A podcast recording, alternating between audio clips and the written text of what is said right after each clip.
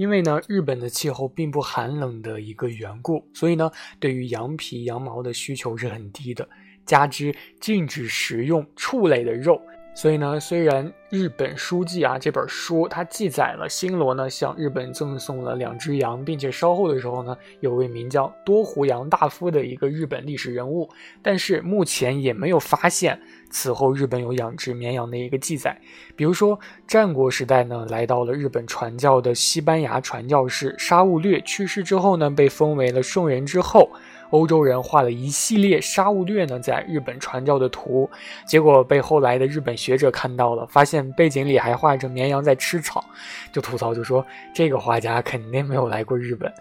直到一八零五年的时候，日本才开始尝试在长崎饲养中国带来的绵羊，结果呢以失败为告终了。然后呢，到了一八一七年的时候。幕府奥方一色江长伯呢，在自己管理的朝鸭药园内开始去饲养绵羊，并且呢，尝试使用羊毛去制作衣服，因此呢，朝鸭药园被称为绵羊屋夫。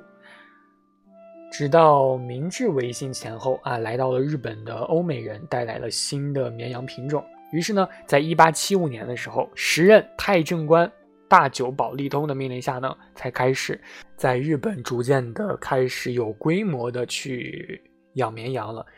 但是奇怪的就是这个命令它发就归发，没有人多少人去养。你直到现在的日本的超市内呢，也基本上不贩卖羊肉。我是船，想了解更多日本不为人知的冷知识，就关注我吧。